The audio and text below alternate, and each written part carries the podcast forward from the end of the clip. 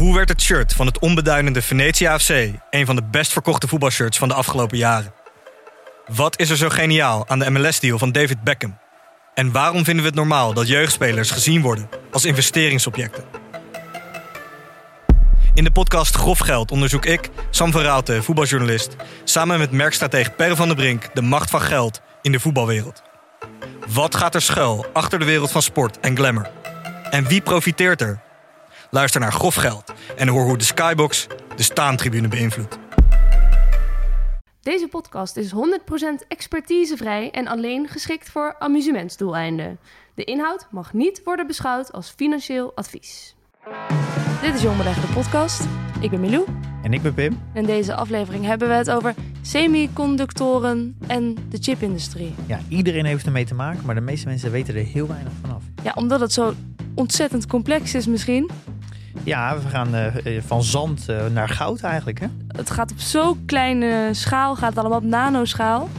Dat, een, een, nou ja, dat, dat maakt het allemaal nog extra moeilijk. Dus we gaan het hebben over uh, deze hele branche en het productieproces van chipdesigner tot machinemaker. En alle bedrijven die daarin acteren. Ja, we gaan alle bedrijven langslopen. Daarom hebben we een expert aan tafel, Koen van Doren. En we gaan het nog hebben over chiptekort. Ja, dat is natuurlijk super actueel. Let's go. Je hebt mij gewaarschuwd van tevoren, Pim, dat het heel ingewikkeld gaat worden. Want als, als jij het ingewikkeld vindt, dan ja, ja het is een uh, soort van uh, rabbit hole, denk ik, de semiconductor-industrie. Uh, zeker heel interessant, maar je kan er heel ver in doorgaan. Mm, daarom hebben we een expert aan tafel, Koen van Doren. Als ik in jouw de Jong Beleggen community kijk, er staat onder jouw profiel veel ASML, want ik werk daar. Ja. En daarom zit je ook hier. Waarschijnlijk, want je werkt al heel lang bij ASML. Ja, 24 jaar nu. 24 jaar. Ja, dus ik, uh, ik ben er op mijn achttiende begonnen. Ja. Dus uh, dat is erg jong. Uh, zeker nu ja, worden er heel veel mensen met, met masters en phd's aangenomen. Dus dan zou ik al bijna automatisch buiten de boot vallen. Maar ook heel veel van, ja, van mijn vrienden en kennissen die komen uit de wereld. Niet alleen omdat, een, dat ik bij ASML werk, al heel lang. Maar ook natuurlijk op ja, een groot gedeelte van, uh, van Eindhoven is high-tech. Ja, want uh, ASML dat zit, bij, dat zit in Veldhoven. Ja. Um, en jij woont op zeven minuten fietsen van je werk dan? Ja, ja. Veldhoven en Eindhoven, dat is eigenlijk alleen uh, een snelwegverschil. Zeg maar. Zit een, dat is drie meter en dat is ja. het bordje einde Eindhoven, begin Veldhoven. Ja. Beetje Amsterdam, Amstelveen. Ja. En het is een belangrijk onderwerp, want... Nou, het is een belangrijk onderwerp voor de hele wereld, maar ook vooral voor Nederland. Wij hebben natuurlijk eigenlijk drie grote bedrijven in Nederland. Een beetje vier natuurlijk met uh, NXP erbij, Bezi, ASMI en ASML. Dus het is, de, de chipindustrie is uh, groot, uh, goed vertegenwoordigd in Nederland. Ook natuurlijk op de, de AX. Um, en er zijn natuurlijk heel veel problemen nu in de wereld, vooral chiptekort. Um, en overal zit tegenwoordig een chip in. Overal zelfs chips. in een wasmachine zit een chip. In alles zit een, zit een chip. Nou, er zijn natuurlijk heel veel grote beursgenoteerde bedrijven die, uh, die, uh, daar die de meeste wel kennen. Maar ja, wat is een chip nou echt? En dat is het mooie aan de community uh, van Jong Beleggen. We hebben een hoop particuliere beleggers die allemaal een, extreem, een extreme expertise hebben. En ik ben heel blij dat jij er bent, Koen om uh, ons wat meer te vertellen over uh, de semiconductorindustrie en uh, meer uit te leggen wat is nou een chip en hoe werkt die hele keten, die industrie. Ja, wat zijn nou de verschillen tussen alle bedrijven? Ja, want om even duidelijk te zijn, je zit hier dus ook niet namens ASML, maar gewoon als, nou ja, voor ons de expert op het gebied van de semi- en chipindustrie. Semiconductor en chipindustrie. Wat, waarom heet het eigenlijk semiconductor? nou, dat is een, een halfgeleider is dat semiconductor, het is letterlijk vertaald. Mm -hmm. dat komt doordat het materiaal dat geleidt soms wel en soms niet, afhankelijk van of je de stroom opzet. En daardoor kun je schakelingen maken zonder bewegende delen. Kunnen we eens beginnen met, we gaan natuurlijk heel veel over chips, maar wat is nou een chip? Ja, dit, het is eigenlijk heel moeilijk om dat uit te leggen in een simpele taal. Het is dus een elektronische schakeling. Je kunt dat vergelijken met een, een, een lichtknopje, alleen dan zonder de bewegende delen. Uh, nou, dat, vaak is dat bijvoorbeeld een transistor. Dat zit op een halfgeleidermateriaal, zoals uh, uh, silicium, uh, heel puur zand. Dat heet silicium in de, in de chemie. En onder invloed van stroom kun je zo'n schakeling uh, ja, laten veranderen, zeg maar, aan of uitzetten. Ja, want wat, wat doet nou eigenlijk een chip? Want als, ik, ik, kijk, ik weet, zit in mijn telefoon zit er een chip. In mijn, mijn pinpas zit er een chip.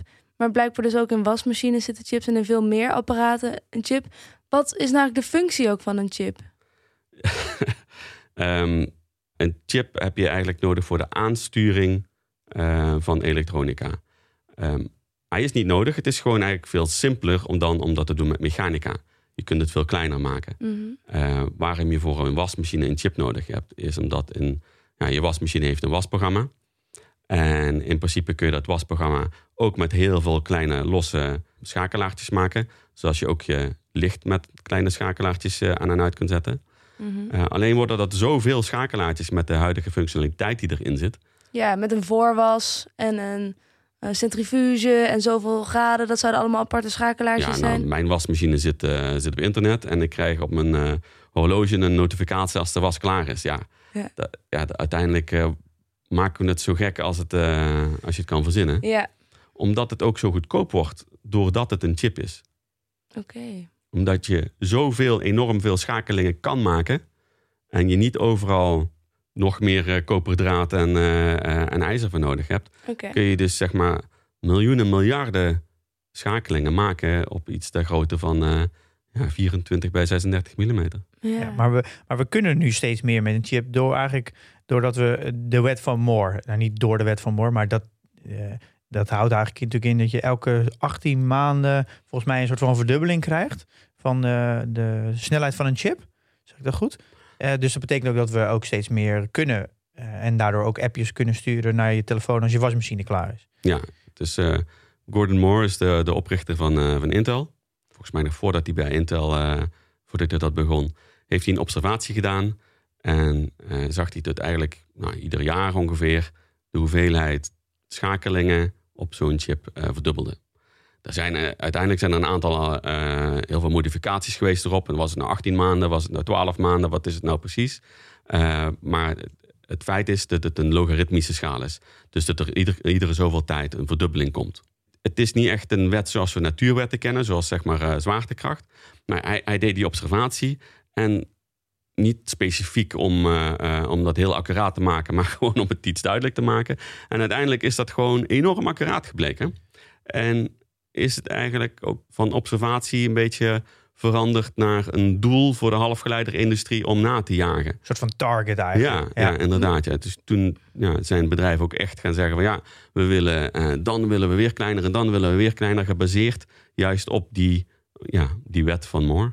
Maar, maar ik snap dat niet helemaal. Is er misschien iets van een voorbeeld? Want gaat het nou over één chip die in 18 maanden tijd verdubbelt in... Ja, dus bij het maken van een chip, er wordt een tekening eh, eh, gemaakt van de schakelingen die erop zitten. En eh, bij hele oude chips zijn dat misschien duizend verschillende schakelingen. En dat was toen heel veel.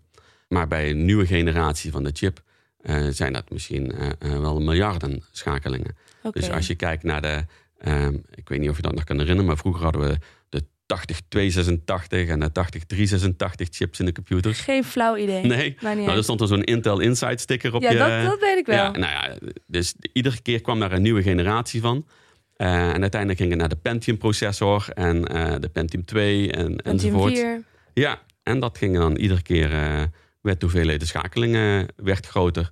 En de hoeveelheid schakelingen, ja, dat zorgt eigenlijk voor de hoeveelheid de functionaliteit bij de Intel chips. Oké. Dus eigenlijk is de chip eh, niet groter geworden. Dus qua gewoon fysieke grootte. Maar eh, hij is gewoon sneller en eh, efficiënter geworden. Ja, hij wordt, eh, hij wordt kleiner. Ja. En doordat die kleiner wordt, passen er dus meer schakelingen op.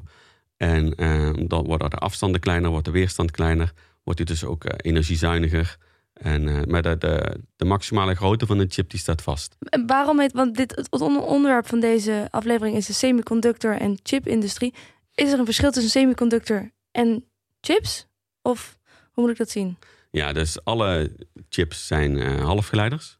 Eh, maar niet alle, alle halfgeleiders zijn bij definitie de chips zoals wij chips zouden noemen. Oh ja, Bijvoorbeeld een LED, wat eh, tegenwoordig ja, in tv zit en een lampen en dergelijke. Dat zijn ook halfgeleiders. Maar ook heel veel lasers zijn gebaseerd op halfgeleiders. en er zit allemaal dat, dat gekke zand in. Nee, niet allemaal. Dus silicium, dat is één halfgeleidermateriaal. Eh, maar bijvoorbeeld in de opladers van, die- van, van, van de telefoon, de nieuwe high-tech opladers, zit eh galliumnitride in. En eh, ik moet eerlijk zelf toegeven dat mijn, eh, mijn kennis niet zoveel reikt dat ik eh, ook al die andere dingen weet. Mhm. Maar er zijn heel erg veel verschillende soorten halfgeleiders. Ja. Ehm, maar ja, waar wij het vaak over hebben in chips Dat zijn dus niet de, de, de, de LED's en de tv's en de OLED's. Maar dan hebben we het gewoon over, over computerchips en over geheugenchips.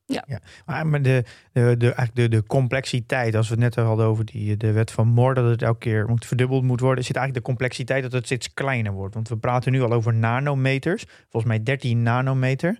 Nou, volgens mij als je het even, even in perspectief zet, want ja, en dan is het een menselijke haar is volgens mij 50.000 tot 100.000 nanometer. En je haar groeit elke seconde 1 nanometer volgens mij. Dus zeg ik dat goed? Om, om een beetje aan te duiden hoe, op welk detailniveau Ja. we nu chips maken. Ja, het is echt... eh, Wow. het zijn enkele atomen. Het, die, het, die Ja. kan het bijna niet begrijpen. Dus elke seconde groeit je haar 1 nanometer. Op welk niveau maken we nu chips? De huidige node die we nu hebben is eh 5 nanometer. Ja, Dus als je kijkt naar bijvoorbeeld de Apple 12 chip, zeg maar. Die in de iPhone 12 eh, zit. Dat is, eh, die is op de, de 5 nanometer. 5 nanometer. Wat- En, Hoe kan dit? en Hoe klopt, kun je zoiets maken nou ja, dat zo klein is? nou, dat, dat, doet, dat doet dus ASML. Zeg ik dat goed? Niet helemaal. Dus eh, de stappen van het maken van, eh, van een chip, er zijn er heel veel. Dus je begint met het, eh, eh, eh, het maken van eh, het vinden van puur zand. Eh 99,99999, nou, iets van eh eh 99 achter elkaar. Wat is ook Eh, puur zand? Puur zand. Is dit... eh, Oké, misschien moeten we dit echt helemaal even vanaf het begin doen. Hoe maak je een chip? Dus je begint Ja. met het zand. Ja, Wat voor zand? Ik Ja. zie een strand voor me. Dat slaat natuurlijk nergens op. Maar zand is toch eigenlijk gewoon woestijnzand. glas en... Dat is Ja, puur ja, zand. glas, ja, dat ja. ja. Hm. Dat is waar je glas van maakt. Nou, dat, het chemische element ervan, dat heet silicium. Oké. Dat wordt gesmolten. Dan komt in een grote pot. Daar wordt een heel klein ehm seed wordt erin gemaakt. En dan trekken ze een hele, heel langzaam een hele lange staaf eruit. Van eh, eh, ongeveer 300 mm doorsnee. Ja. Dat is een schoolliniaal, zeg maar. Mhm. Die wordt heel erg lang. En vervolgens worden daar allemaal plakjes van gesneden. Dunne plakjes van gesneden. En die plakjes die noemen we wafers. Ehm, ja, dat is een soort eh, pannenkoek van dat kristal, van de ene kristal. Ja. En die moet gepolijst worden. Eh, en dat wordt echt ultra plat gemaakt. Als je die, die pannenkoek zou uitvergroten tot de grootte van Nederland, zeg maar. Dan is de grootste berg misschien een, een zandkorrel hoog eh, of minder. Dat is echt eh, ultra plat is dat. Ultra plat. En welke kleur heeft dit? Oh, ik had er misschien eentje mee moeten nemen. Maar Even ja, niet voor de beeld. luisteraars, maar voor jullie. Ja. Een beetje, beetje donkerblauwig, toch? Eh, ja, het glanst met, eh, met, met regenboogkleur. Een beetje als een olievlek. Ja, ja, inderdaad. Olie, daar lijkt het op. Ja. Ja, zo'n olievlek op het wegdek. Oh. Maar het is ook echt een, eh, ja, een hele mooie spiegel. en eh, vervolgens worden daar chemicaliën op eh, gedaan. Ehm, je kunt dat vergelijken als het vroegere fotorolletje. Mhm. Daar, daar, ja, dat was ook lichtgevoelig. Hè? Dat kwam omdat daar ook een chemi chemicaliën op zaten. Ja. Dat, dat noemen we fotoresist. Lichtresistent is dat dan. Ehm, dan hebben we positieve en negatieve resist. Dus de, de ene is dan juist gevoelig voor, eh, voor licht. En de andere is dan weer ongevoelig voor licht. Omdat Mhm. dat we in de volgende fase willen we dat dan eh, weer eraf willen we dat gaan belichten. Dus dan heb je een, een tekening, een soort ja, een dia die in de diaprojector gaat. Dat is de chiptekening. Die belichten we en daar schijnt licht doorheen op die wafer die we net gemaakt hebben. En op die wafer zit dus dat fotoresistente materiaal. Dat is dan belegd, dan wordt dan ontwikkeld. Hetzelfde als je met een foto zou ontwikkelen. En eh, dan ets je hetgene weg wat je niet nodig hebt. En dan ga je het volgende laagje eh, ga je doen. Ah ja, en etsen, dat ken ik wel van mijn, eh, van mijn handvaardigheid eh, op Ja. school. Dat is iets er- ergens in nou ja. graveren. Want eigenlijk, een chip Ja. heeft gewoon heel veel verschillende lagen. hè. Het is gewoon een soort van toren aan allemaal laagjes. Ja, dus het etsen is inderdaad door chemisch ga je met een zuur ga je dan eh, de, de, de belichte of juist de onbelichte laag weghalen. Mhm. En ehm, nou, dan blijft er een tekening over. Ja. Maar dat is redelijk tweedimensionaal. Dat is, dat is heel erg dun. En inderdaad, door wat, wat Pim zegt, door, die, ehm, door meerdere lagen te bouwen, krijg je zo'n mooie driedimensie. Het ziet er een beetje uit als, als een doolhof. Ja. Maar dat is de, dat is de chiptekening. En daar gaan dan de, de, de elektronen, dus het, het, het stroom gaat daar doorheen. En door de schakelingen die er dan eh, aan of uit staan, volgt die een bepaald pad. En komt die Ah. uiteindelijk aan het einde van de chip. Ja, misschien kun je dat voor de geest halen. Een chip heeft altijd van die pootjes aan de buitenkant, zeg maar. De- de- Dus dat is een, een, een- een keramische verpakking met aan de buitenkant van die stalen eh, staafjes eraan. En daardoor, ja, daardoor komt hij uit uh, staafje 1 of uit staafje 20. En dat bepaalt weer um, voor de software van wat die chip als uitkomst heeft. Maar een chip heeft een, een, een aantal pootjes, maar niet heel erg ontzettend veel. Hoe kan. Ja. Dus de keuze, de, de hoeveelheid opties die eruit kunnen komen, dat is beperkt tot het aantal pootjes dat hij dan heeft?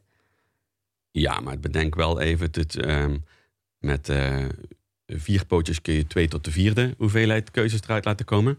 Maar met 30 pootjes, 32 pootjes, 2 tot de 32ste. Ah. Ja, dat is heel veel. En ja, dat, volgens mij is dat iets van uh, 16.770.216 of zo verschillende mogelijkheden. Ja. Prachtig. en, technologie. En dan draait dat, ik noem er iets op. Stel dat het een gigahertz is. Nou, 1 hertz is 1 tikje per seconde. Uh, giga is een miljoen. Dus het zijn een miljoen tikjes per seconde. Dus die 16 nog wat miljoen uh, mogelijkheden, die doet hij er ook nog een keertje een miljoen of bij 2 gigahertz 2 miljoen keer per seconde eruit.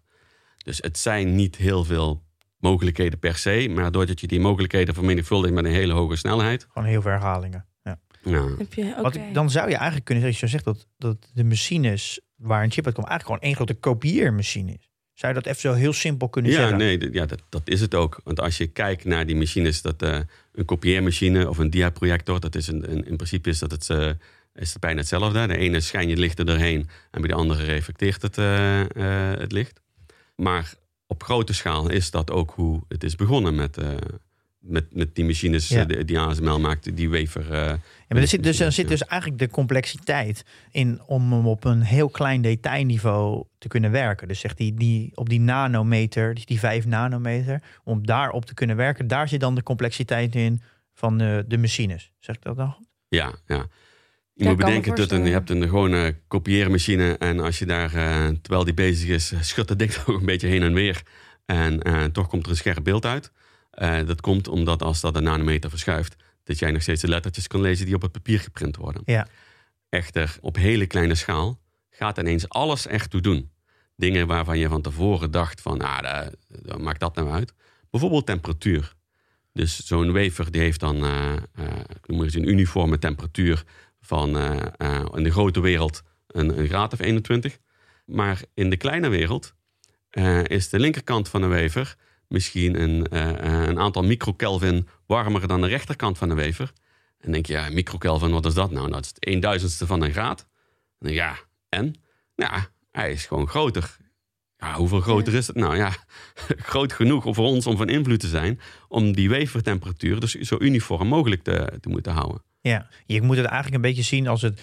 Ik weet niet hoe die film exact is, maar Pixar heeft een film gemaakt waar, waar een klein beestje, volgens mij eh, de Ant, Ant Movie, volgens mij, waar die dan door een mier door gras heen loopt. Je moet het een beetje van dat perspectief Een zien. Dat, luizenleven. dat, dat vanuit een, een heel klein eh, wezen, voor de mier, de hele wereld zo extreem groot lijkt. En een kleine stap voor een mier is voor een mens eh, gewoon eh, Ja. niks. Dat, dat perspectief, zo'n perspectief moet je het zien. Ja, de en dan nog kleinste, erger. de kleinste trillingen die zorgen inderdaad voor enorme afwijkingen. Een kleine Ja. trilling op een nanometer is gewoon een aardbeving. Ja, ja echt. Zo dat, moet je het zien. dat is geen, geen overdrijving. Ja. Dus die, je ziet ook dat er, eh, dat er zijn machines in zo'n fabriek die gewoon, eh, waar letterlijk grote gedeeltes gewoon in lucht zweven.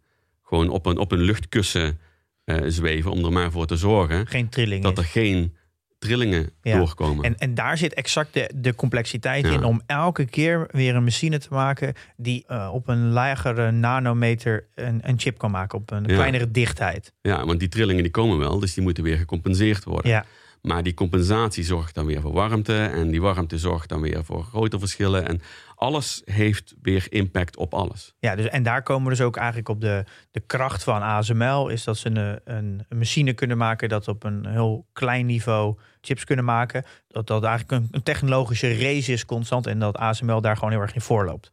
Ja, ja, ja zelfs zelf dusdanig eh, op, op sommige momenten voor heeft gelopen. dat er gewoon andere toeleveranciers niet konden zorgen dat de hele chip gemaakt kon worden. Want uiteindelijk heb je niks aan een, een hele goede machine die heel klein kan drukken. Als bijvoorbeeld eh, als de wafers niet plat genoeg zijn. of als Ja. die resist ehm, niet een hoog genoeg resolutie heeft. Dus eigenlijk is het ook de, de kracht van ASML, is ook het ecosysteem. Dus de, alle partijen eromheen, en voor zitten er best wel veel in, eh, in Nederland. Eh, VDL doet volgens mij veel voor ASML en ook Carl Zeiss uit Duitsland volgens mij. Die doet de lens, dacht ik. Dus het is eigenlijk de kracht van ASML is ook een, de hele ecosysteem om Veldhoven heen. Ja, nou, het is de, het is de hele keten. Ook De hele niet, keten, ja. Niet alleen het gedeelte wat ASML doet.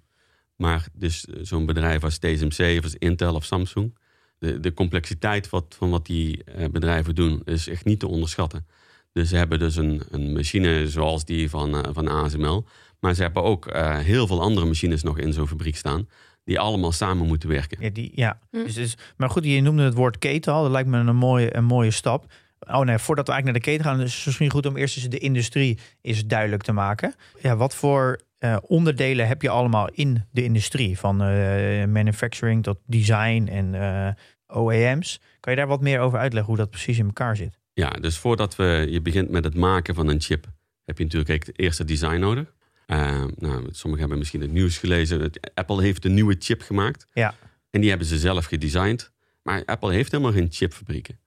Dus die, Mm. En eh, ja, hoe gaat Apple nou een chip maken? Dus ze kunnen het wel bedenken. Ja, Dus ze kunnen het helemaal tekenen of zo. Hoe te- Ja. Teken je een chip dan? ja, ja vroeger op papier, Dus tegenwoordig gewoon zijn heel er erg uitvergroot wat er op nanoschaal gebeurt. Ja, inderdaad.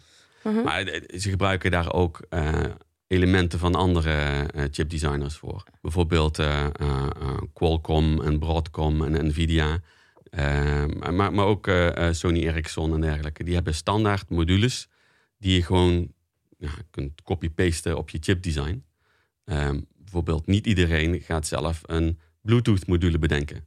Nee, want die is er al. Ja. En- Die is voor elke, dat zit, dat zit op een chip, een Bluetooth mo- module. En die gebruiken we gewoon van elkaar. En dat is eigenlijk altijd, het ziet er hetzelfde uit, zit hetzelfde in elkaar. Dus als die module op je chip zit, dan heb je Bluetooth. ja, daar zitten patenten zitten, Ja. op die dingen. Grappig. Dus, eh, voor, ja, maar ook voor wifi. Hè. Dan zijn, er er is er eentje die heeft een goede wifi-module gemaakt. Ja, dan, dan, dan wordt die gewoon ingekocht. Ja. Maar er zijn ook dingen die dan eh, eh, zelf gedesigned worden. Nou ja, Apple heeft er eentje gemaakt. Intel is natuurlijk een hele bekende op deze, op deze planeet. Hè. Ja. Eh, Het is misschien wel goed om even onderscheid, want Intel doet natuurlijk ook wel design, maar niet alleen maar design. Ja. Want als we echt over alleen maar chip design praten, dan praten we over Qualcomm, Broadcom, AMD, Nvidia denk ik ook, Mhm. eh, en NXP, eh, Apple. en, ja, Dat zijn echt de, de, die doen alleen maar design. Dat zijn echt de designers van de chips. Ehm, volgens mij heeft NXP ook een kleine productiefaciliteit. Dat weet ik niet zeker. eh. Ja, maar in de grote lijnen is dat echt, dat zijn echt de, de designers van de chips. En ja, die, er zijn er nog veel meer hoor. Ook, ook bedrijven de- die wij niet kennen. Ja. ja, en, en die, die verdienen eigenlijk geld door een chip te design te maken en dat dan als licentie eh, weg te zetten. Ja. Dat, dan, Ja, dat- dat ja. fabrikanten dan die... eh, Of als licentie weg te zetten, of gewoon voor eigen gebruik. Ja, dat ze gewoon de order bij een, eh, een, een manufacturer neerzetten en dan zelf die, eh, de chips verkopen. Ja, Wat grappig. Dus je hebt eigenlijk een chip, daarop zitten onderdeeltjes, net als met een auto. Je kan ergens haal je je motorblok vandaan, want daar maken ze hele goede motorblokken, zodat je auto vooruit gaat. Ergens maken ze uitlaten die heel goed in elkaar zitten. En dat, cel is, dat kun je dan samenstellen. Ja. Maar, maar zijn er andere Bluetooth-modules te bedenken die misschien nog wel beter werken? Nou ja, Bluetooth, dat is een eh, apart geval, want daar zitten natuurlijk patenten op. Oké, maar dan, dan Eh, wifi of... Ja, maar, precies. Maar, maar ja, er zijn natuurlijk ook waar, eh, waar geen patenten op zitten. En dan zie je dus ook, de, ja, daar kunt er minder voor vragen qua IP, uit, qua Ja. patentrecht. En je kan er ook zelf En een je kunt er bedenken. zelf ook eentje bedenken, ja. Grappig. We hebben dan het design en na design komt denk ik de, de manufacturing. Aan wat voor partijen moeten we dan denken? Ehm, ja, dus zo, zo, als ik dan even Apple als voorbeeld neem. Die gaat dan naar een eh, bedrijf toe die chips maakt voor anderen. Dat noemen we een foundry. Ja. Ehm, eh, een foundry eh, wil eigenlijk zeggen van ik heb capaciteit, maar ik heb geen designs. Zeg maar wat ik moet doen en ik maak het wel. Nou, Infineon, Global, Global Foundries, ehm, ST, Microelectronics. Maar je zoekt waarschijnlijk naar de, naar de grote, zoals bijvoorbeeld TSMC, hele bekende. De, de- de- uit Taiwan. Ja, Taiwan Semiconductor Manufacturing Company. Dat is eh, op dit moment verreweg de grootste foundry ter wereld. En hoe, hoe- wat is groot? Even uit mijn hoofd, ik denk dat ze iets van 50% van de mondiale foundry capaciteit hebben. Ja. Dat is echt dat is groot. Dit, is, dit is gigantisch, ja. Ja. Ja, maar Ja. daar zit dus geen creativiteit in. Zij voeren alleen andermans ideeën uit. Qua het maken van chips. Zij maken geen chips, nee. Ja. Maar ze zijn... Verder zullen er ongetwijfeld hele inspirerende Ja, werken. dit- ja. Maar dit, dit- je kan het eigenlijk even heel plat zetten. Het is een fabriek om chips te maken eigenlijk. En zij Ja. zijn eigenlijk... eh, heel veel mensen kennen ze ook niet, omdat ze namelijk aan, niet aan de voorkant zitten. ja. Apple die zet de order bij bijvoorbeeld TMMC en die gaat dan de chip bouwen. En maar Apple die is eigenlijk degene die het gezicht is van de chip. Dus heel veel mensen denken, Apple heeft de, de chip gemaakt. Ja, Dus Het is eigenlijk vrij uitzonderlijk dat mensen Intel kennen. Maar daar komt natuurlijk dat ze in de jaren 80 de Intel Inside bij iedere IBM die hebben geplakt. Ja. Ja. Eh, ja, geniale marketingstap toen de tijd. Iedereen kent dat, ik ken dat ook. Intel Inside. Dus eh, als het gaat over eh, het, het maken van chips, hebben we Intel, TSMC, Samsung, SIMIC, Global Foundries, dat is Amerikaans volgens mij. Dus, en, we, en we hebben natuurlijk Micron en, eh, en Texas Instruments. Ja, Eh, Oh, van de rekenmachines? Ja ja, klopt. Ja. daar is eigenlijk, eh, dat is eh, een van de, een beetje de wieg van, van de semiconductor. Hè? Want daar is, eh, Oh, echt? ja, Texas Instruments, dat, zijn een van de eerste producenten van, ja, van, van chips. Wow. En, en eh, eigenlijk daarna de, dan hebben we ook nog de, de manufacturing suppliers. Ja, die... ja, ja. Wacht even, want waar zit ASML dan? Eh, rustig aan. Komen we.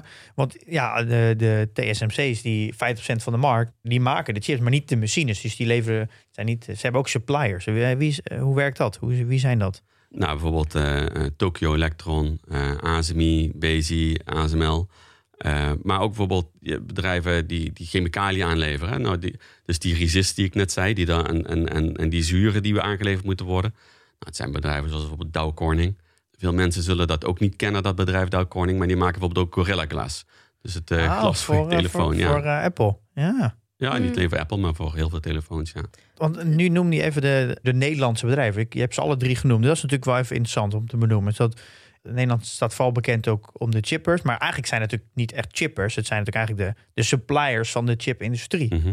Eh, Maar suppliers, lever je dan het materiaal of lever je de dingen om het te maken? De Eh, machines. de machines. Dus Ja, wij maar maken de- niet zo... de- Dus bijvoorbeeld, ehm, er wordt ook materiaal geleverd. Dus Ja. die, bijvoorbeeld die, die eh, grote siliciumstaaf waar ik het over had, die ingot.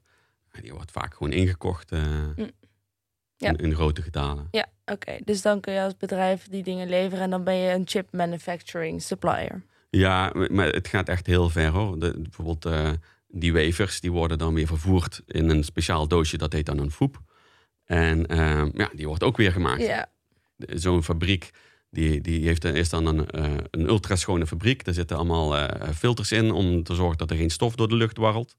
Ja, daar is ook weer een leverancier van. Dus je het is echt een hele, hele grote, complexe keten. een team effort. Met allemaal gigantische specificaties op alles wat, er, wat je maar kunt bedenken. Ja. Ja, dat, is natuurlijk, dat merk ik ook naar de voorbereiding van deze aflevering. Dat het, die keten is zo insane groot. Er zijn zoveel be- bedrijven die, die bijdragen aan om een, om een chip te kunnen maken. Dat is echt eh, het is een soort van een hele grote legpuzzel waar de hele wereld aan meewerkt. Ja, alle partijen die onderdeel zijn van, van het maken van een chip, die komen over, over de hele wereld vandaan. Het is echt een, eh, een, een, ja, een, een wereldonderneming eigenlijk om een Ja. chip te kunnen maken. En die moeten ook allemaal samenwerken. Dus er is ook een internationale standaard.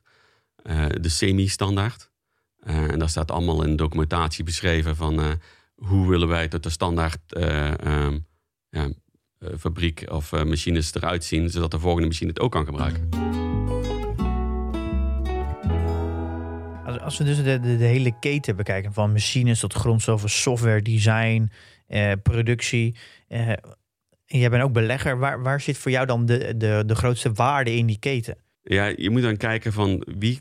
Dus er zit de waarde zit in heel de keten. En uiteindelijk is het de consument die ergens voor gaat betalen.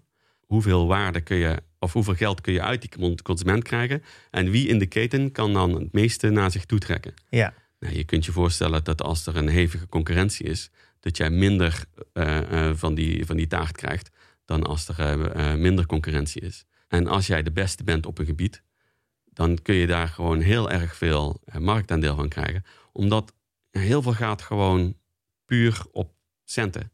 Ik, ik weet niet, maar als jij vraagt welke chip in jouw wasmachine zit. Eh, Geen of, idee. of wat high-tech. Je hebt toch een Tesla gehad, of niet? ja? Welke chip zat er daarin? Ja, ik heb geen idee. Nee. En, Maar en- ik weet in alle apparaten die ik heb geen enkel idee wat voor Nee, en, hoeveel, welk merk geheugen zit er in je telefoon of in je laptop? Geen idee. Je hebt geen idee. Dus hoe dat gaat is dat Samsung en Kingston en, en SanDisk, die maken allemaal verschillende types geheugens.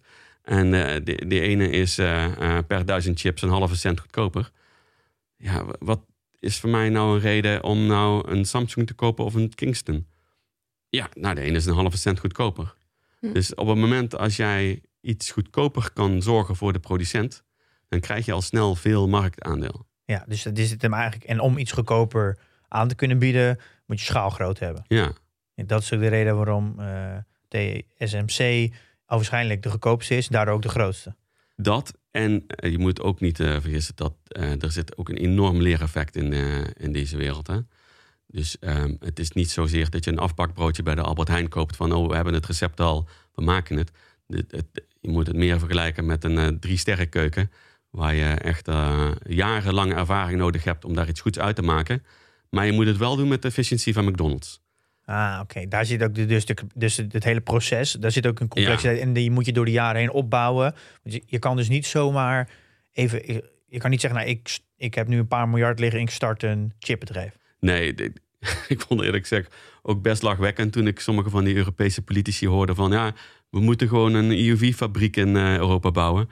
En denk van ja, dat is misschien wel zo, maar dat, dat gaat echt heel lang duren voordat je die know-how hebt opgebouwd. Je kunt beter met andere grote partijen samenwerken die dat al hebben gedaan om, eh, om hen hier iets te laten bouwen. Ja. En om wat voor tijd praten we dan over jaren? Om, om zoiets op te kunnen bouwen? Ik denk eh, dat je er wel een dubbele cijfer zit. Dus ja. echt eh 10, 20 jaar om echt zo'n eh, zo'n Nou ja, industrie op te kunnen bouwen. het bouwen van een fabriek aan zich is al een grote kunst. Eh, De efficiëntie in de fabriek die is belangrijk. De routing in de fabriek. ehm, kleine foutjes in, in het design. Eh, zorgen ervoor dat je bepaalde machines niet kan plaatsen. Dus het, het is enorm ingewikkeld om zo'n fabriek te bouwen. Dat kost al jaren. Dan heb je de fabriek. Dan heb je alle machines die erin staan. Maar ja, dan weet je nog steeds niet hoe je ze moet gebruiken. Nee, dan heb je eigenlijk een soort van eh, de, de auto van Verstappen, maar je, je kan alleen nog niet rijden. Ja, inderdaad. Nou, hoe lang duurt het voordat jij dan nummer één bent? Ja, misschien wel nooit. Ja, Ehm, je want, moet ja want bedenken, de concurrentie die blijft doorgaan. Dus die ontwikkelt zich natuurlijk veel Ja. sneller. Ja. Ja, het, het duurt al een paar jaar om überhaupt een flatgebouw neer te zetten. Laat staan een, eh, een, een, een semiconductorfabriek van nou, ergens tussen de paar miljard en de 20 miljard. eh. ja. En, en dan heb je natuurlijk ook nog de productie van die chip zelf. Want die, het is niet zo dat je hem aanzet en je hebt morgen een chip. Dan moet je eerst dat chipdesign gaan testen. Daarvoor moet je dus een, een reticle maken. Dat is zeg maar de dia waarop de tekening staat. Eh, die reticle die moet getest worden. Vervolgens moet je dat in volume brengen. En ja, als dat 30 lagen heeft, ja, dat kan best dat dat dan een aantal keren door die fabriek heen gaat. Eh, die chip moet een aantal keren afgebakken worden. Dus voordat je het weet, ben je gewoon eh, maanden verder. Ja, maanden. Ja. Dus je kan eigenlijk wel zeggen dat het is nu zo ver ontwikkeld, de industrie. Dat de kans dat er nog nieuwe grote spelers gaan bijkomen is eigenlijk bijna nihil. Tenzij het echt extreem gesubsidieerd wordt door een bepaalde overheid. Maar anders is de kans eigenlijk gewoon heel klein dat er überhaupt nog een speler bij komt. Je hebt misschien wel 10, 20 jaar nodig om concurrerend te zijn. Maar je weet je nooit of het überhaupt gaat lukken. Dus ja, wie gaat daar nou geld in insteken? Dat, dat moet dan alleen maar een overheid zijn. Dus de kans... Nou, in China heeft dat gedaan. Nou, Ja. SMIC bijvoorbeeld, SMIC. Ja. Die, ja, die zeggen van wij, wij vinden het van strategisch belang. Ja. Ehm, Maar je kan wel bijna wel zeggen dat het, de chipindustrie eigenlijk alleen maar... De kans is groot dat het gaat consolideren dan dat het nog gaat uitbreiden. het, is, het is erg duur en erg risicovol. Dus je en kan de, wat je gaat doen is uiteindelijk eh, meer concurrentie creëren. En daardoor de marges verlagen. ja, dus het is, heeft eigenlijk alleen maar negatief effect als er een nieuwe speler bij komt. Waardoor een nieuwe speler waarschijnlijk ook niet gaat komen. We hebben het eigenlijk vaak over de, de, de grote drie. Hè? Dus eh, Intel, Samsung, TSMC.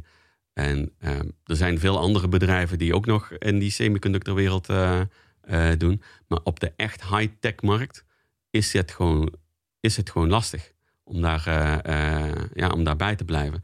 Dus als, een, ja, als de wat, eh, wat mindere goden daar ook bij willen, eh, bij willen komen, dan zijn er heel veel investeringen voor nodig. Die zijn heel erg duur. En als je op de lagere technologiemarkt opereert, daar zitten marges niet zo hoog. Ja. En dan is het heel erg moeilijk om gigantische investeringen te doen eh, om in die hoge technologiemarkt te komen.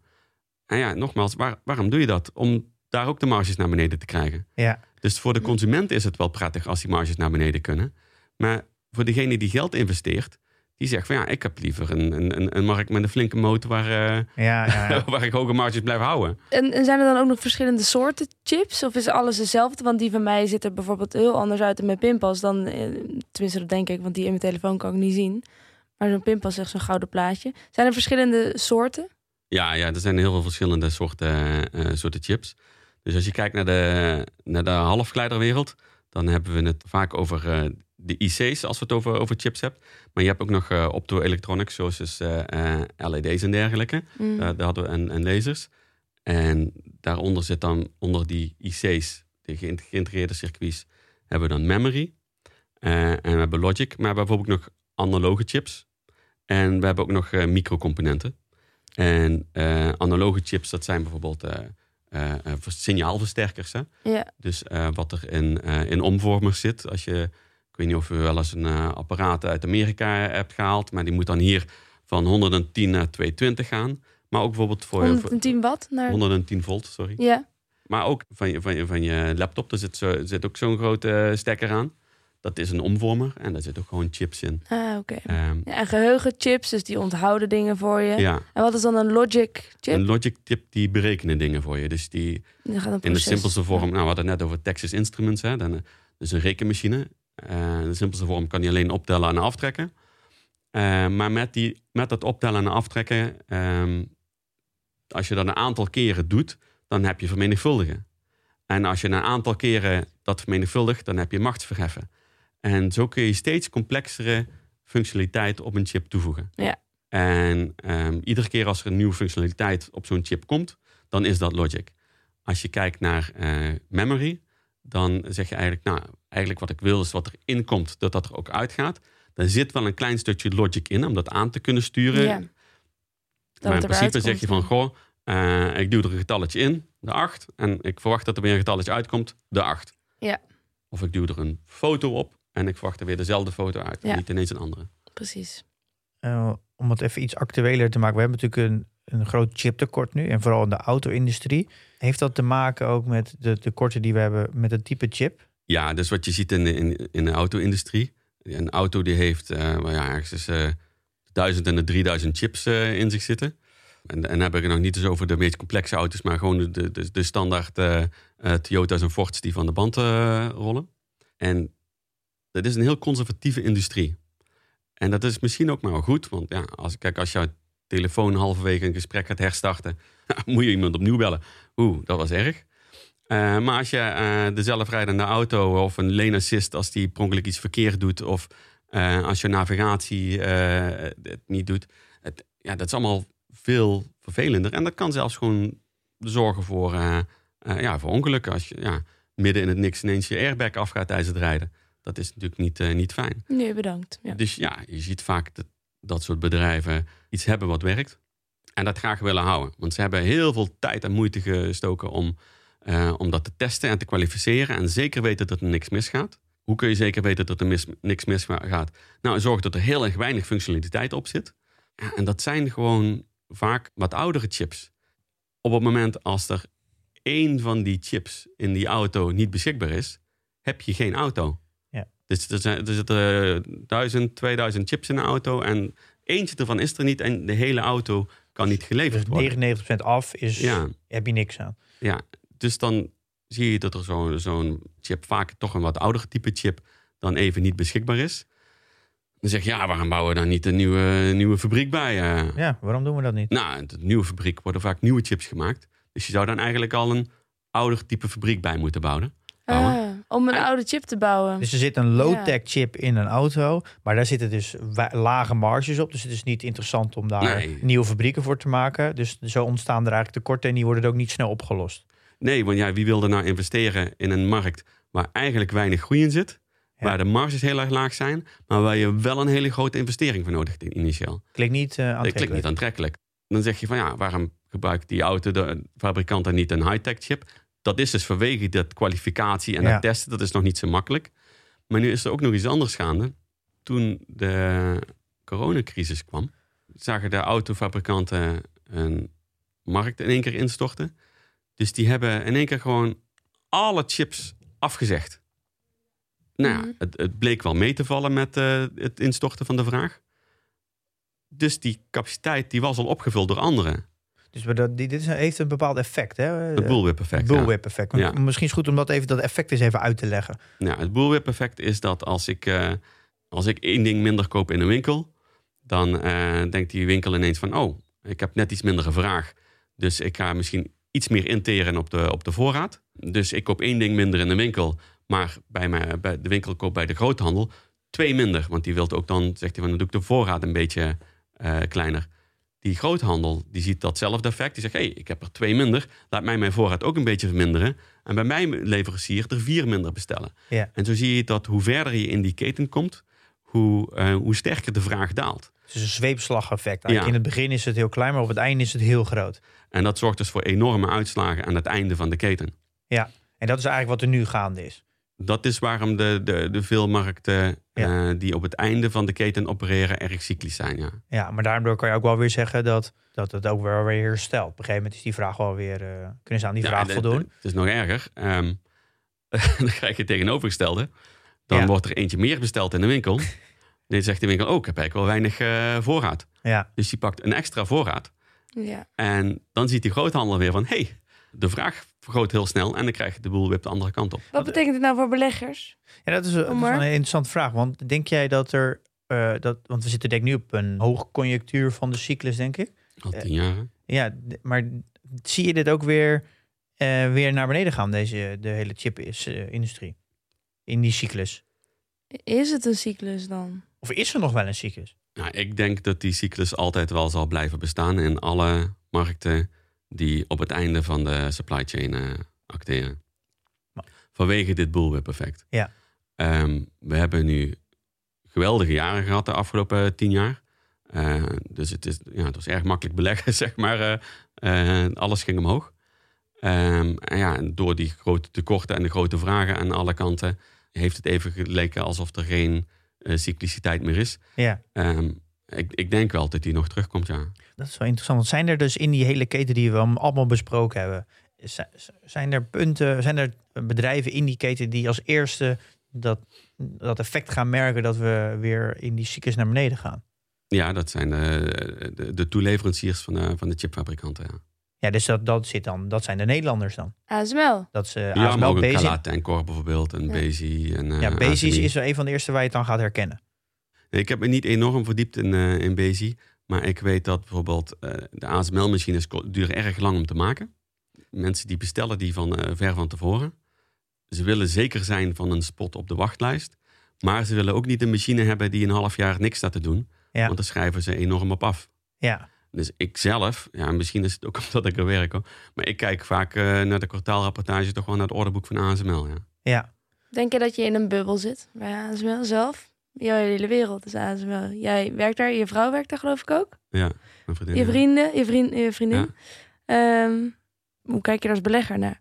Nee, ASML is nooit een, uh, een, een, goedkoop bedrijf geweest. Um, en iedere keer als ik dan weer zie dat ik personeelsopties kan kopen, denk ik van, och, het is wel heel erg duur. en als ik rationele besluiten had genomen, nou, dan, ja, dan had ik nooit ASML gekocht natuurlijk. Maar ja, als je naar die koers-winstverhoudingen en dergelijke kijkt en ja, die groeiverwachtingen die ze dan iedere keer weer overtreffen, op een of andere manier uh, ja, doen ze het toch iedere keer hartstikke ja. goed. En dus ik, ik doe gewoon iedere keer mee met, uh, met, met de personeelsaandelenprogramma. Het is misschien wel je beste belegging ooit, denk ik, ASML. Ja. want je deelt je portefeuille ook in de community. Nou, daar ASML is, is nummer één positie. Ja. Uh, maar dat uh, heeft hij geen uh, windeieren gelegd. Dus nee, goed, nee. goed gedaan. Ja.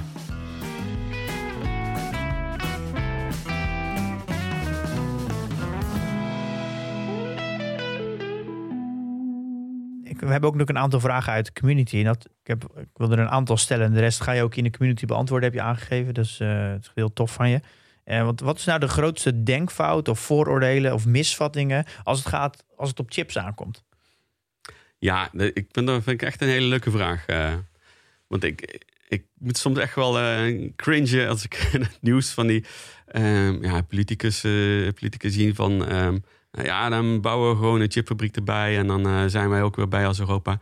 het is echt heel, heel, heel moeilijk om op het niveau te opereren waarop de, de, de, de top drie van de wereld opereert.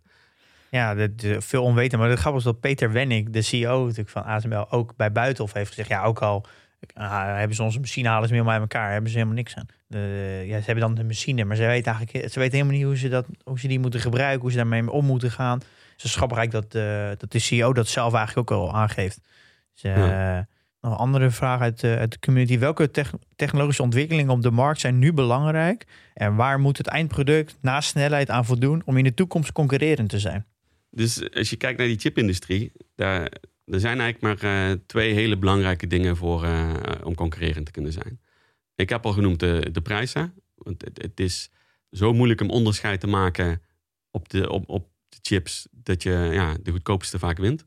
Maar functionaliteit is niet niks. Dus als jij inderdaad iets beter of iets sneller kan, eh, kan leveren. Bijvoorbeeld eh, ehm, eh, ja, Nvidia is bijvoorbeeld hartstikke goed eh, met bepaalde soorten bewerkingen, floating point bewerkingen. Ja, als je daar ook goed in bent, dan kun je ook eh, concurreren. En ja, je hebt een beetje mazzel nodig. En nu heb je dat toevallig nodig voor die bitcoin mining. Dus dat is eh, natuurlijk hartstikke goed voor Nvidia. Maar wat ik denk dat ook heel erg belangrijk is... en waar, die nieuwe chip van Apple ook goed is... ja, hij is supersnel. Maar hij is voornamelijk supersnel voor het stroomverbruik. Ik, ik ken eigenlijk bijna niemand meer die gewoon een desktopcomputer heeft. Eh, iedereen heeft... ja, of, of een iPad of een ver- veredelde eh, ehm, Dus die iPad. eh, devices zonder stekker ja, eigenlijk. inderdaad. Laptops, telefoons. Dat zijn allemaal devices die afhankelijk zijn in minder, meer of mindere mate van een batterij. En van dus stroomverbruik. Hoe Ja. lang kan ik ermee werken? Ik denk dat het echt nog wel heel veel zit in stroomgebruik. Dus efficiëntie en Ja. zuinigheid eigenlijk. Ja, en ja, het kleiner maken van de chip zorgt daar vanzelf al voor. Maar ook chipdesign doet er heel veel in.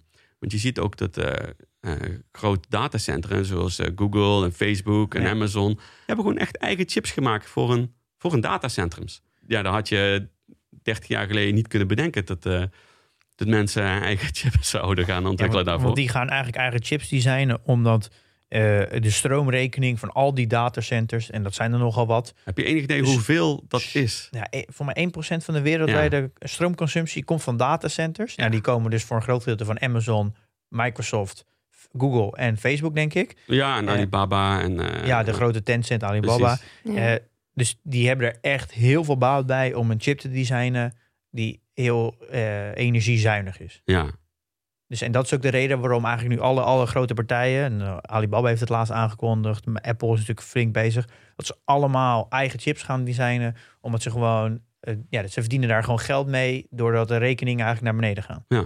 En ze, daar, en ze hoeven niet eens die chips los te verkopen. Het hoeft Nee. niet eens een, eh, maar het is gewoon kostenefficiënt. Nee, dat doen ze zelfs eh, liever niet, want Ja. hebben ze een concurrentievoordeel. Ja, Ja, Ja. ja. Dus, dus eigenlijk gaan we dus de komende jaren steeds meer partijen krijgen die chips gaan designen. En die gaan het dus die gaan nooit zelf produceren. Dus die komen uiteindelijk bij die manufacturers terecht. Zoals een Samsung, een TSMC en eh, Global Foundries. Koen, met al die kennis die je hebt over deze hele industrie, ehm, kan ik me voorstellen dat je er zelf ook in belegt, of niet? Ja, nou ja, dus vanuit mijn personeelsaandelen en opties eh, in ASML. Dat is dan automatisch al een heel groot gedeelte van mijn portefeuille. Mhm. Ik heb ook zelf nog bijgekocht van ASML. Ik heb ook nog TSMC-aandelen. Dat is publiek. Ik heb mijn portfolio staat gewoon eh, gepubliceerd.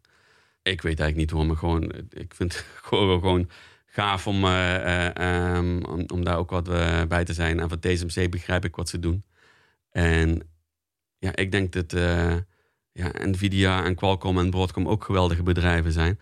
Maar ik weet niet genoeg wat ze doen en Mhm. wa- wa- wat een marktvoordeel is. En bijvoorbeeld Nvidia heb ik over nagedacht. En ik denk van ja, wat nou als die bitcoin instort, eh, stort Nvidia dan ook in? Ik weet het niet. Mhm. Dus ik, er zijn voor mij daar heel erg veel onzekerheden. Maar je zou wel zeggen dat het, het grootste gedeelte van jouw portfolio, dat, dat zit in eh chipindustrie? Mede Ja. door die personeelsopties dan? Maar- Ja. Ja. En Intel heb ik ook over nagedacht. En ik, vind, ik vind het ook een geweldig bedrijf. Ik heb ook vrienden die bij Intel werken. En ehm, ja, dus Intel heeft, dat is wel interessant. Intel heeft altijd eh, eh, alleen eigen chips gemaakt, eigen designs gemaakt. Heeft zelf wel gebruik gemaakt van foundries. Dus heeft ook eigen designs naar foundries gestuurd. Maar eh, als ik me niet vergis, gaan zij nu ook zeggen van... Goh, wij gaan ook die foundry business in. Ik, ze zijn nu een nieuwe strategie in aan het slaan. Ja, en dat, dat, dat brengt onzekerheid. Die- Ik hou niet zo van die onzekerheid. Nee. Dus het, het- het- misschien gaat het gewoon sky high. Jij bent precisie op de nanometer En misschien natuurlijk. Ja, En ehm, geen onzekerheid. voor de ene eh, is, is een, een turnaround is dat heel erg eh, positief gebleken. En voor de ander heel erg negatief gebleken. En ik denk bij mezelf, ja, ik wil niet een, een verhaal hebben zoals bij de New Coke, zeg maar. Eh, Ja, ja, ja. Snap ze hebben een winnende formule.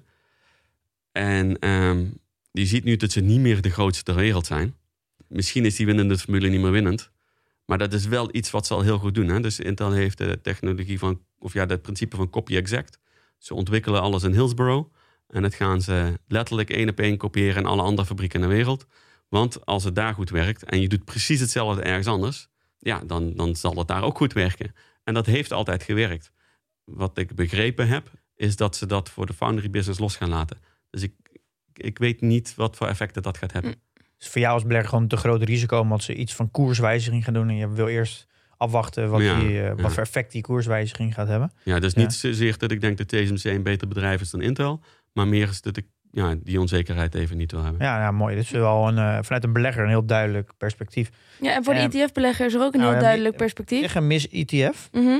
Er zijn natuurlijk ook ETF's eh, in de semiconductor-industrie, meerdere. Maar er is ook een Nederlandse van Van Eck. Die heet de Van Eck Vectors Semiconductor UCITS ETF. Eh, en die belegt in bedrijven die zich bezighouden dus eh, met die chipindustrie. Dus ofwel met de productie van halfgeleiders en eh halfgeleiderapparatuur. Ja. Dus daar kun je ook in... in En beleggen. eh, hoeveel, posities van de ETF's. hoeveel posities zitten er in een E ETF? 25. 25, eh, waarvan de top 10 ehm, ruim 74% van de hele industrie vertegenwoordigt. En wat kost die per jaar? Even kijken hoor, dat was ook weer. Oh ja, ja de jaarlijkse kosten zijn eh 0,35%. Misschien wel goed. Het is wel echt een hele geconcentreerde ETF. Ja. Dat is natuurlijk eigenlijk heel belangrijk. want Het is een thema ETF. Dus dat je wil juist een hoge concentratie hebben. Het is wel goed om te zeggen. Het is niet, een, eh, het is niet vergelijkbaar met de S&P of de All World. Nee, niet een, eh, 70% van je portfolio eh, in Ja, deze. maar- als je wel de, gelooft in de industrie, maar je, weet, je wil niet een specifiek, eh, een specifiek bedrijf eh, beleggen, dan is dit natuurlijk een heel mooi alternatief. Ik zag trouwens dat eh, Intel de grootste holding is in deze ETF. Ben je- beleg je zelf ook in ETF's? Ja, eh, maar voornamelijk omdat ik, ik, ik weet eigenlijk helemaal niet zoveel van, van beleggen. Ik koop voornamelijk bedrijven die ik, waar ik zelf klant ben. Dus ik denk van, nou, Apple vind ik geweldig wat ze nu hebben. Dus daar koop ik ook maar de aandelen van Apple. En zo heb ik nog een aantal bedrijven die ik... maar een heel groot gedeelte van mijn eh, portefeuille is eh, ehm, de S&P 500. Ook op aanraden van eh, onze vriend Warren Buffett. Kijk, verstandig, ja. Ik heb nog Nasdaq, Nasdaq 100. En ik heb nog een health eh, ETF. Hm. Een, een klein deeltje, maar ik, ik denk dat de health heel erg belangrijk gaat worden. Ja, het is ook een goede mix tussen losse aandelen en ETF. En Verstandig. ik, ik, ik weet ook niet welke bedrijven ik dan moet kopen. Dus ik denk van, doe het breed. Ehm, nou ja, we hebben alles eh, helemaal uitgeschreven op de website. Dus als je zit allemaal te snel ging en je wil dingen nalezen over eh, de keten en welke bedrijven. proces. Ja, processen, welke bedrijven onderdeel zijn van welk gedeelte van de keten. Op de website staan, eh, sta- staat alles uitgeschreven. Dus misschien als het te snel ging, kan je dat nog nalezen. Even zijn ook heel veel linkjes in alle show notes om verder te lezen. Dus als je daar verder in wil verdiepen. Ja, en Koen gaat dus al- alle andere vragen uit de community hierover beantwoorden. Ja, nou, ik heb het al op papier gezet. Dus Wauw. ik eh, moest alleen nog even in de community beantwoorden. Ja. Nou, een hoop snoepgoed wordt uitgedeeld. Ja, ik denk, Eh, dat doe ik niet, in, in- niet voor de uitzending, want dan hoeft niemand meer Nou te ja, luisteren. je gaat tientallen vragen beantwoorden. Ik heb eh, heel veel antwoorden gelezen. En het, het is niet één of twee regels. Je, gaat, je hebt er echt voor gezeten met hele mooie, hele mooie antwoorden. Dus eh, nou ja, Koen, eh, dank je wel ervoor namens de community dat je al die vragen ook eh, wil beantwoorden. Ja, en ook namens ons natuurlijk. Nou, graag gedaan. Ja, eh, hebben we nog een PDT-update? Of niet? Eh, nou, niet een community update. Er is een Capital Market Day van Just Eat geweest. Nu geen tijd voor om het helemaal te behandelen, want de aflevering zit al zo vol. Maar Dennis en ik hebben weer een video opgenomen. Want 19 april 2000, dit jaar hebben we een fundamentele analyse en een waardering op Just Eat geplakt. Mhm. We hebben eigenlijk teruggeblikt op wat we toen de tijd hebben ge- gezegd en de aannames die we gemaakt hebben, een stukje reflectie. En we hebben een nieuwe waardering aan de hand van de nieuwe eh, strategie en de nieuwe prognoses. Oh, wat goed voor. Ehm, die is als goed is als deze aflevering uitkomt in de community gedeeld. Dus dan heb je weer een, eh, een update op ons vorige video. En het idee is eigenlijk dat ik zelf heel interessant vind om de komende jaren eigenlijk eh Just Eat ook als case te pakken. Om hoe, hoe je eigenlijk elke keer een waardering bijstelt. En hoe je de kwartaalcijfers eh, bekijkt. En dan weer toetst met de aannames die je gemaakt hebt. Om te kijken of dingen kloppen. Dus ik, ik- voor mij wordt Just Eat echt steeds meer een, een soort van ja, een pad. eh, een proces van leren waar ik dat ook elke keer kan toepassen. Ja. Dus het is, eh, en Dennis eh, helpt. ja, die is onderdeel daarvan. Die helpt mij daarbij. Nou, wat weer een bovengemiddeld goed initiatief van jullie. En we willen natuurlijk alle nieuwe vrienden van de show bedanken. dat jullie weer vriend van de show zijn geworden. Of gebleven. Portfolio. Ik heb geen transacties gedaan. Ik ben wel weer iets omhoog gegaan. Eh 255.200. Dus ik, een all-time high voor mij. Wow. Oké, ik ga ook even kijken. Ik heb eh 7731 euro. Dat is ook niet gek. Dat is misschien ook wel een all-time high. Denk het wel. Ja. Ja, het gaat goed. Ja, wat staat er tegenwoordig niet op all-time highs? Ja. ASML. Ja. ASML is, is inderdaad laatst eh, wat gezakt, ja. Dus, eh, Hmm. ehm, is het erg gedaald, ja? ja, 20% of zo, 15%. Oh. Nou ja, piekjes en dalen. 67 naar 6,85. Mm. Ja. Er is helaas geen tijd meer om eh, nieuws en reviews te bespreken. Want deze aflevering zit al vol genoeg as it is, denk ik. Dus Koen, heel veel dank daarvoor. Ja, Koen, eh, dankjewel dat je hier als expert wilde aanschuiven en eh, heel veel van je geleerd. Nou, graag gedaan. Dankjewel. Goed te horen. Wat gaan we volgende week doen, Pim? Volgende week hebben we weer een gast en we gaan het hebben uh, een uh, Nigel van Putten. Hij is analist uh, bij Van Kempen en we gaan het hebben over de invloed van een analist. We hebben er allemaal mee te maken. De koersdoelen vliegen je natuurlijk om de oren van alle analisten. Elke keer als er nieuwe cijfers komen, komen er allemaal nieuwe koersdoelen. En we gaan het hebben over ja, wat, ja, wat, wat is nou de invloed van een analist en wat doet nou een analist? Mm -hmm. Dat een analist hier nog durft aan te schuiven. Nou, je bent niet onaardig geweest over ze, maar je hebt hun kennis wel eens in twijfel getrokken. Nou ja, we gaan, uh, hij schrijft gewoon aan. Een hele leuke jongen. Okay. Uh, en we gaan het er eens over hebben. Oké, okay, goed. Nou, in de tussentijd dan investeer in je kennis en beleg met beleid.